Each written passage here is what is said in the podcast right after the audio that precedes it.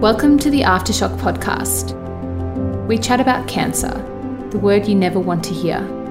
And that's scary. So I guess the other thing is that I'm scared. Even though I never thought I would be scared, I, I am sort of scared because you don't know what's in front of you. The Aftershock podcast speaks to a variety of people that have experienced the ripple effect of a cancer diagnosis. Join us as we explore stories of lost loved ones and speak to those who have lived experience with the disease. I'm Susie Neat. And I'm Kim Landy. And this is the Aftershock podcast. We speak to Theresa Gallucci, who was diagnosed with cholangiocarcinoma in February 2016. Theresa went from living a very healthy lifestyle, full of yoga and Pilates, to sitting across from her oncologist, telling her to get her affairs in order immediately. We speak about what her diagnosis felt like, the importance of knowing how to take control of your circumstances, and the unknown impacts of being diagnosed with a lesser known cancer. So it came as a huge shock. This episode was very challenging to condense because Theresa had such a strong message she wanted to convey. At the time of recording, Theresa was in palliative care at home, surrounded by her wonderful children, who you'll hear in the background. Thanks for giving Mum a platform. In the beginning of our chat, Theresa spoke to us about two main issues she wanted to highlight relating to the vacuum of information and cooperation for rare and deadly cancers like cholangiocarcinoma. I just took myself to emergency because I couldn't stand one more night of it. The willingness and accessibility specialists have to any sort of bank of information and the seeking out and sharing of information between specialists both in Australia and overseas. Then there was no communication from that. Theresa spoke candidly about the consequences of her symptoms not being taken seriously and the frustration felt by somebody living with this deadly disease. I don't know where to go to say, how do we change the system? That the hard reality of cancer isn't pink and shiny.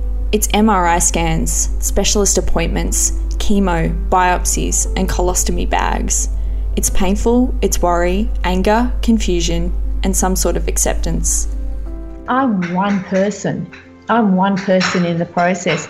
But there are plenty of people out there who, you know, might not get a rare and deadly cancer, but my God, when they do, yep. you're just thrown every bad possible outcome that there could possibly be with no hope. There is no hope. So I'm really angry that people who want a PET scan have to be, it's um, at Cabrini, $870 out of pocket. Yeah. Um, if you have mm. cancer, maybe you don't have to pay for that. And then for every immunotherapy cycle, every, what is it, three weeks, it's $5,885 or something. Now, you know, if it if it worked, you could go up to sixty thousand dollars, and then there's a cap. But if you didn't have the wherewithal to do that, you're just told, well, there's no clinical trials. Um, the immunotherapy is probably out of your reach from a cost point of view. Yeah. Um, where where do you go then? You just basically mm. hang on to palliative care and um, hope that your pain management is going to be okay. And I was told well, now I have failing kidneys, um, that I'll probably die of kidney failure, and that that's probably the best way to go because it's the least painful. Um, you know, can I look forward? Mm. To, I mean, that, that's about the only positive that I can see, and the other one is keeping as healthy as I can for as long as I can.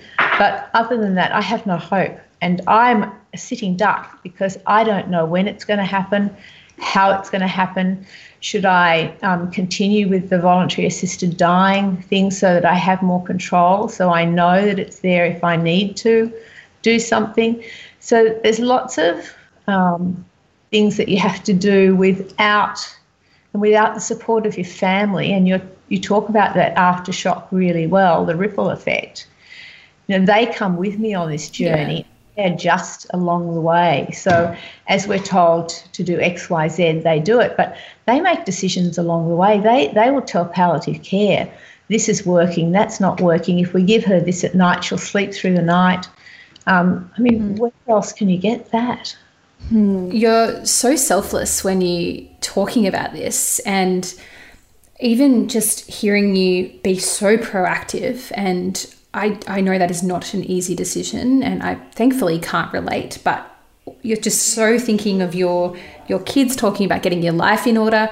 What was your mindset when you were originally diagnosed with all the negativity, um, survival is small, deadly, rare, all those words?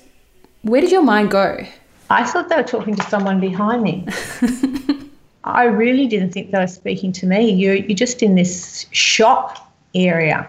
You don't know what to say because that's not me. No, I'm the I'm the healthy one. These things don't happen to me.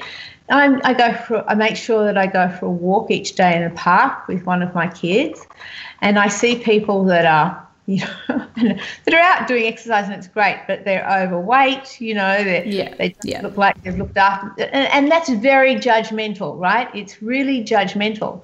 But you can do everything in your life to avoid those things happening but it actually could be you and no one realized i not in my wildest dreams would i have thought i had cancer the girls that i went to school with i was like the least you know the lowest probability of getting cancer because i tried to really look after myself all the way through I, I know people that have smoked all their lives yeah. and they don't have a hint of it. And, you know, I had the Garvan Institute saying, well, you know, you have abnormalities in your molecular profiling, but we don't have anything to treat that. Um, so someone else who came along might have a molecular makeup to be able to do something. So all along the way, you, you're picking up the, the threads of what might have been a possibility, but then it's not. So I think it's just aftershock. Shock is a good word because you're you feel like you're you feel like you're shocked for a long, long time. In fact, do you know what? When people say, um, because we've sent a message out saying this is the situation, so we did a, a, a, large spread to everyone at about the same time, so they all knew together. Um, and when they came back with, you know, all the, oh, we're so sorry, you're so strong, you're so brave, you're so whatever, the thing is that you really don't have any choice. And I'm fine until someone writes a letter saying, or an email saying, we are so sorry. We are so sad for you. We are, mm. because you actually project and you think, oh my God, that poor family. Then you think, actually, that family is us. Mm. There's still a, an element of detachment from what the diagnosis is and what the way that you're trying to live. And I guess the biggest issues for me right at the moment, apart from things that I've mentioned that are broader um, diagnosis issues, is you know I find like it's been all right, but often my mouth just sticks together. There's there's nothing there to talk with because the saliva's all gone, and I wake up with that as well, and then my mm. eyes going to just go and have fogginess, to wake up with fogginess, to live the day through fogginess, to go when I've already always had pretty good sight, except for close up. And then I look into the distance and it's foggy again. They they really impact on my quality of life. Absolutely. And, and I yeah. can say to palliative care, these are my biggest issues. I've got hip problems where I never had a hip problem before, and I've got eye problems. And so now my girls are trying to work out and my son, where would that come from? Is that so they're thinking that maybe I just have so many pain meds that it's done something to the muscles of my eye, but who's going to fix that? Yeah. You know, so the immediate things are how do I live my life in a quality way? And those things seem to be at odds with how I want to, you know, live the rest of what I've got left. Are you talking to someone at a palliative care centre? Originally, I had head of palliative care, and we were told, um, don't worry about, you know, your will and, you know, your tax things and whatever else you have to do. Just concentrate on creating memories with your children. That's what you should be doing. And I said to her, is your husband still alive? Yeah, exactly. Said, yes. Mm. You could pass this life and he can look after all those affairs, but my husband died 21 years ago. I have to look after those affairs. Yeah. So I felt again like I was part of a system that look at the average rather than look at the individual themselves. So I've also spoken to a uh, oncology psychologist. Yeah. I found really good, actually, like quite pragmatic. I thought that he would Hmm. really be a bit more um, pushy in terms of palliative care because palliative care and voluntary assisted dying are a bit at odds. They have a bit of a Yeah. clash with each other. And even the oncologist just, I'm not allowed to bring, I'm not, I can bring it up, but they can't bring it up. So I just want to have it there as a backup because my mother died in palliative care, my brother died in palliative care. I didn't think it was a great way to go. So I just want to make sure that I'm in control. And when I spoke to the psych oncologist, and there must be differences in the people that you see, but I thought that he was really understanding in a proper, in, in a genuine sort of way and open minded. Um, So I was kind of buoyed by that. Then I thought, well, if I really need to go back and speak to someone, I could speak to someone there. But anybody that comes and does um, like palliative care with a religious kind of bent, I'm not so interested in counselling. I I just say, you know, I have my own sort of way of dealing with things. I hope there's an afterlife, but no one knows. The thing is, no one knows. No. It's all fine. Mm-hmm. And, and that's scary. So I guess the other thing is that I'm scared. Even though I never thought I would be scared, I, I am sort of scared because you don't know what's in front of you.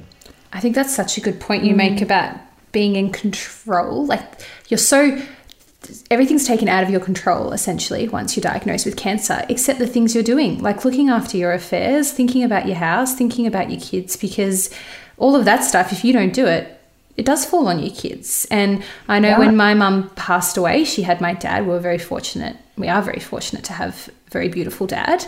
Um, but I know that he was sort of, because he's a few years older than mum, he kind of thought he would go first. So he had that stuff sort of planned. But you're right, people, the systems are looking at the average and not the individual circumstances. And if you don't take care of these things in the shit, shit circumstances you're in, who else will? I know, and you only have a certain window of t- you don't know what that window is. No.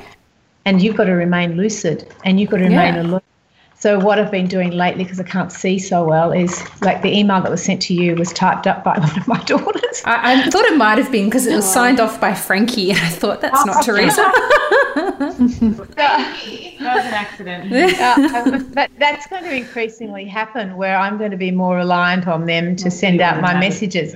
So they're my PAs, they're my pain managers, Yeah. they're um, and you don't really realize what would someone do if they didn't have family or interested family. Like it's not just well, I'm just waiting in the wings for my share of the house, or you know, Oh, they're that's actually right. Yeah.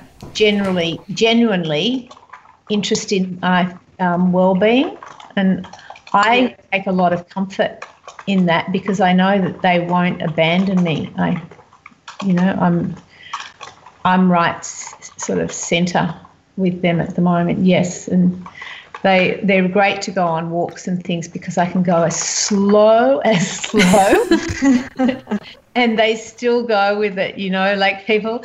And I've met people that don't know what to say. So I met this girl who used to do spin class, and I did spin class with her. And she was in the park one day and she was power walking. And then she stopped, and because my hair wasn't grey before, and now I'm grey, uh, I just let it go grey and things.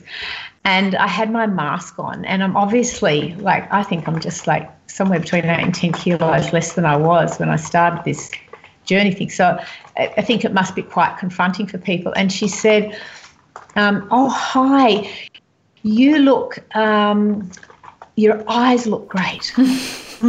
you know, she just did not know what to say, and so we sort of put her out of her agony and just said, "Look, you just keep power walking because we're just going really slow." And she said, "So you're, uh, you know," and I'm going, "Yeah, yeah, I'm fine." But I don't now go back and try to explain where things are. It's just all too hard. And if I start to talk about it, I get really emotional. Yeah. If I don't talk about it, you know, somebody just doesn't ask me the push button questions, I'm okay because I have to do certain things and I try to get them done. And my kids keep me busy. Like tonight, we're doing a dinner because it's Father's Day. And so they've organised some um, takeaway from his favourite restaurant. Mm, and we all had to get dressed up. So I had this dress put aside for my second daughter's engagement, which obviously I can't wear. And they're making me wear it, right? And I said, the problem is that I have, I have an ileostomy bag, right? So whatever I, and it's tight fitting. I used to always wear fitted clothes. Yeah. And I'm saying, they're saying, yeah, but you can put like a bag over it or whatever. So tonight I've promised that I'm going to wear this dress, and God knows how it's going to look. But we'll, we'll see how we go. So they keep me busy and on my toes, and they give me um, things to look forward to, which is really important. You know, just don't sit and dwell all day on it. And, and I sleep well because they give me great meds. So if I was lying in bed dwelling on it, Oh, absolutely. yeah. But yeah, and Yeah. on the family side, you've been through it, Suzanne. So I don't even know, you know, and you're still going through it. You never stop going through it. That's right. And same with Kim. Kim. So my mum's anniversary of four years is coming up on the 19th of September. And I was just saying to Kim how the lockdown, technically, me, my dad, and my brother can't be together on mum's anniversary, which doesn't seem like a big deal, but to me it is heartbreaking. I'm Yeah, I'm yeah. shattered. We get together and we cook. Um, I cook um, mum's lasagna and just make the house, you know, the kitchen smell like her. And that's just a tiny thing that's really comforting for us. But Kim's a bit fresher, so um, yeah, slightly slightly different angle. But yeah, it's it's hard. Some people stick to the rules exactly, and some people bend the rules just slightly. And they feel like if they were, I mean, who would report them? But if they did, they've got a pretty good reason. My God. Um, but tonight, it's ju- because everyone's self isolated, we can all get together because everyone has been bunkered Yeah. down. It's, we're not living outside the house, really. And that in itself, you know, at one point was creating tensions, but we seem to have got past that. But you can't discount that either of putting Of course not. the young adults together again. Yeah. Has Corona affected um, any of your previous appointments or the way you've been able to go to Yes. hospitals or Yes, see surgeons? because um, most don't like face to face. Although there's a guy that I've been speaking to about medical cannabis, and he wants to go back to face to face, but he's like Northcote. You know, that's a long way from East Malvern to go. But not that long ago, I had to go into Cabrini for what was a test.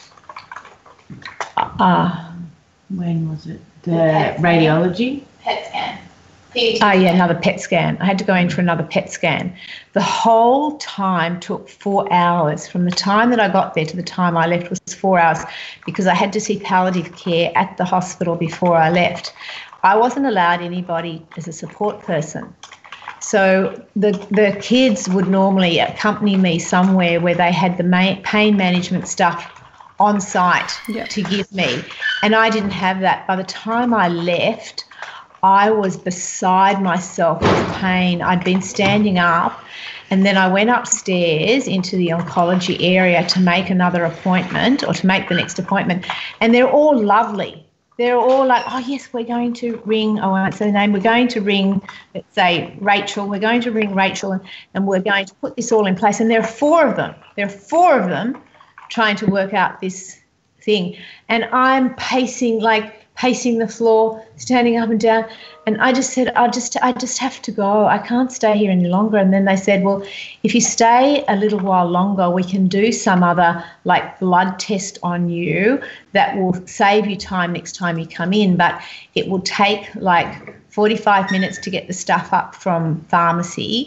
Then it will take a while for it to go in and that. And I just said, hold it, hold, stop, stop. I can't here any longer. So the next time we went in, we made an arrangement that one of my kids could come in as a support pain management person. So now that's in place, and the hospital seems to have loosened a little bit in terms of their visitor um, protocols. So we were able to do that. And I expect on Monday, yes, on Monday, we will go in with someone because I was allowed to do that last time. So each radio, radiology session is only going to be 15 minutes. So it's just basically an in out thing. And I've been told it'll be a bit like sunburn. I could be itchy inside. could be, might feel like my bum is on fire. Um, but the urologist, the um, sorry, the the radiologist said that because I take so many pain meds, that I may actually circumvent that because I already take a lot of painkillers. So maybe the effects might be minimised from that. Yep. But luckily, I'll have people on site with like if this happens, you take this. If this happens, you take that. But I wouldn't have a palliative care person who was going to just stay with me. And they offered one initially, and she put some stuff in my arm, so some of it in my arm, but not enough, and not not enough regularly. You know, it wasn't a big enough dose, and it wasn't given a second time, which it should have been given a second time. But my kids had to rush up to the hospital with that to even get one dose of it. So it has changed, but it's a movable thing, isn't it? You know, you're just waiting for the next change to happen. Mm. It's just so lovely to hear about your wonderful children Yeah. Uh, looking after you. They sound incredible, like just know. incredible. I know, I'm very proud You're of so so lucky. Yeah. It's, Yeah, and then, but I'm just going to, Frankie, do you want to just say a quick hello? This is Sure. this is Francesca. Hello. Frank- Hi, Frankie. Nice to Johnny? meet you guys. You're doing awesome stuff. So thanks for giving Mum a platform to No, share. with- you're doing mm. awesome stuff. Hello. I'm Hi. Johnny. you've met before, Suzanne. Came to the exhibition? yes. That's right. Yeah. Yeah. Gabby. Gabby. Gabby. Yeah. Thanks again. Frankie said it very well. Thanks. Very well.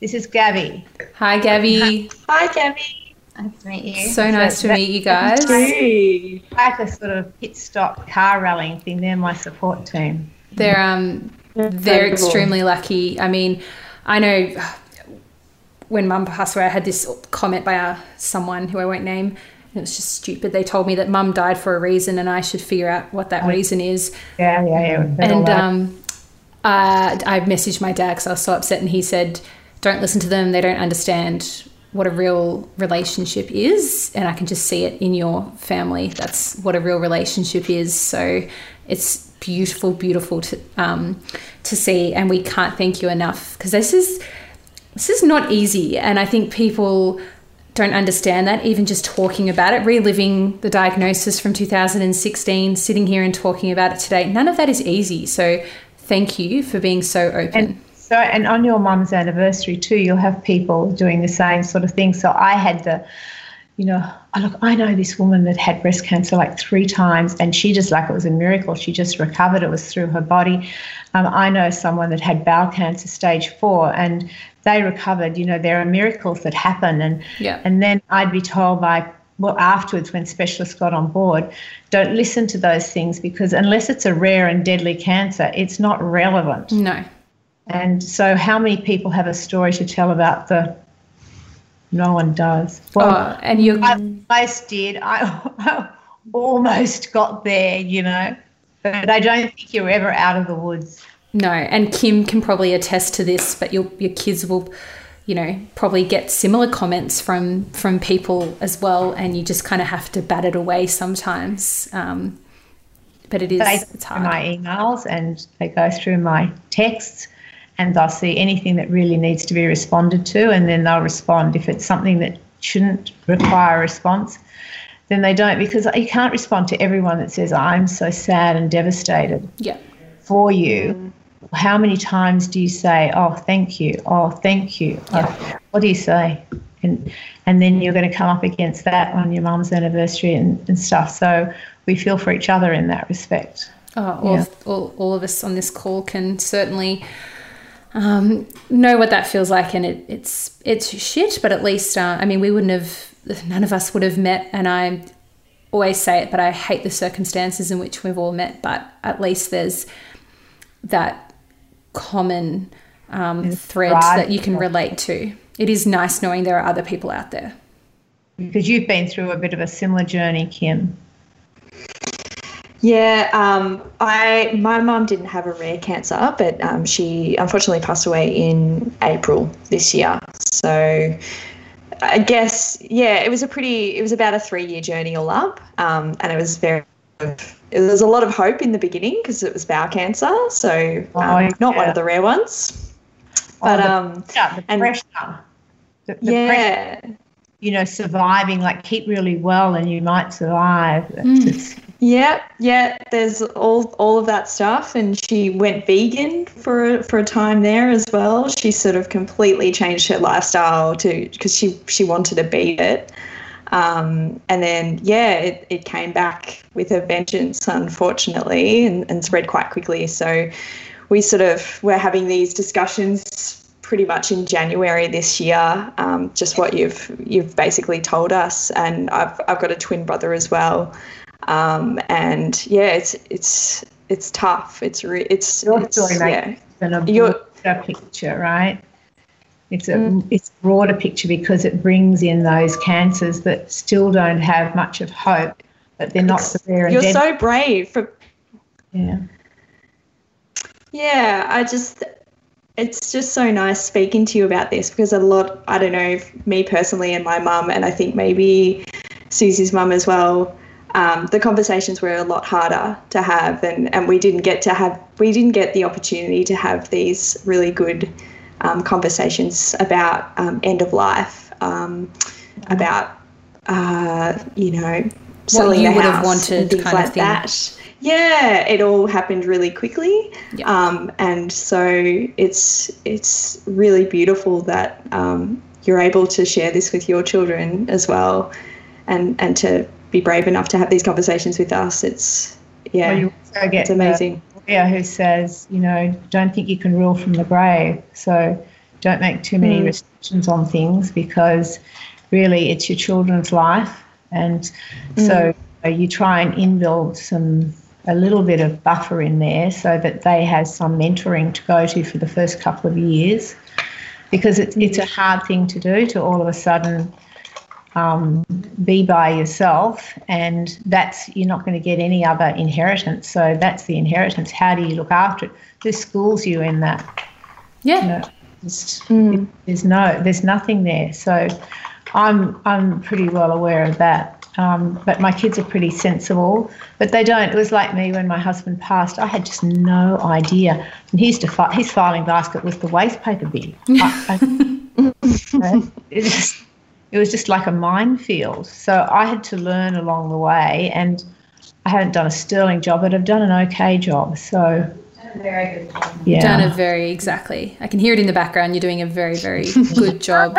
It's actually, and Kim's right. Mum, my mum was sort of fine until she wasn't, and when she wasn't, it was um, a stage where we couldn't really have that conversation. Um, but it's encouraged myself and my dad both like two-way street to have those conversations like what would you want? Because or you know tell me about a certain memory or you know how did you and mum meet? Like just knowing that stuff because once they're gone you you can't uh, um, answer that especially when it's things that um, only the two of them can answer and they're really really special things that i want to know but you just think you've got all this time and hopefully you do but you don't know. I, I put up like a this is ridiculous, but early in the piece when I well, earlier in the piece when I had that second diagnosis, and I came home from hospital, I was allowed day leave, and I'd stick on the thing, people are coming to my wake. Very Certain people coming to my wake, and some other people aren't coming to my wake. And then underneath that was okay, if the trees need lopping, you contact this person. If this happens, you contact Yeah. this person.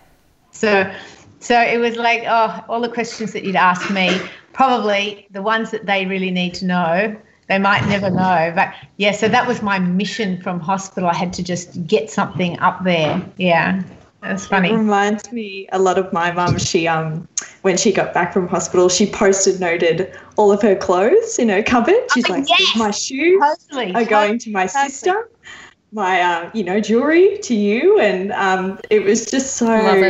It was actually really beautiful because um, after she passed away, I dropped some clothes off to her sister's house, and Mum had written this beautiful note, and it was such a treasure just for her Yeah. to be able to read her handwriting. And Mum had this beautifully neat handwriting that everyone always talked about. Um, and just those sort of things, they seem so insignificant or small, but And you hope that the person that is at the receiving end actually Um, um, appreciates it as much as your mum did. And I think even the thought, even if she didn't really like some of Yeah. the the, the thought process of going through it. Because I've got like a leather jacket that I bought last year that I've never worn. I love it, right? I love it. um, but I've never worn it. And there's another one. I've got. We've got this friend who is my my my, um, my late husband's business partner. And she's been trying to get a flight over here, and it keeps From getting Paris. moved. Yeah, she lives in Paris, been in Paris for years, but she moves it and moves it and moves it all the time. And so I've got this. Um, when I was first had untreated constipation, I'd go over and see these people in the Epworth that bowel physios and bowel masseurs and all these people. So on the way back, I'd go into Victoria Avenue and there's a shop called the Bureau. Anyway, I, I really like it. I really like it, and it had this um, jacket that was quite not a jack like a light one. It was quite expensive, and I thought, stuff it. You know, I'm going to these meetings and things like that. I'm going to do something that makes me feel better. And so she's on my wait list, and I'm going, this is what you're wearing this jacket and my uh, deep chocolate fairy skirt. I right? love this so much. Yeah. so whether she likes it or not, she's going to turn out to that. But she's got to get here. And, you know, the scary bit is that if you say up to a few weeks, then possibly a few months, I've passed that because if you take into account in January, in March, they said two months to six months. I'm in the six month area already. So um, I'm I am scared that mm, it's not going to be up to the month's end. It'll be the week's end, and that I'll miss seeing her. But what can you do? Like, uh, you just have to hope that she gets here in time. And and also we we talk a lot, so um, and I keep her up to date. So that there's there is a pressure in you know in seeing people before they pass, and I get that from my siblings as well. In fact, one of my siblings rang me just before this call, and I said, oh, "I'm just doing a Skype interview with Aftershock," and she said, "Oh, look, that's important. That's important." And I said, "Look, Anne, there, there is no real update." And she said, "Yes, but can't I just talk to you?" Uh-huh. She just wants to talk with me, and I don't. I just think, oh, should we talk about the weather or? What do we talk about? Yeah. Yeah. Has it has there been um, any beauty whatsoever in your diagnosis? Have you seen any um, relationship changes or um, I know for us with mum's diagnosis, it um, we as a family when she was first diagnosed, we just connect so much more than we were. So we we made so much more of an effort to talk to Oh, each other and call each other. Um, Yeah. Yes, that sort of thing. and and make an effort to when there has been tension to just de-escalate things before they get Yep. to that because when it becomes you know just more difficult to come down from because it's really hard it's you know at one stage we had well and there probably will be again each of my children with their partners that's, that's a mm. lot of people though we've got a sizable house it's still a lot of people in one place all doing their own breakfasts all doing their own you know there's a lot of stuff happening. Who cleans up? Who does yeah. Mm, the, the, the beauty oh the beauty the beauty is yes Spending more time. spending more time with my kids. That's true. And i do spend a lot more time with them. So frankie works um, down here usually. No no she works upstairs actually and then gabby works down here and johnny works well he's a movable feast at the moment but he works sort of anywhere but they try to be in a location where they can kind of see me and that they're present so Yeah. not necessarily chatting about every single thing, but just being present in each other's lives, I think is more present than you would normally be. Hmm.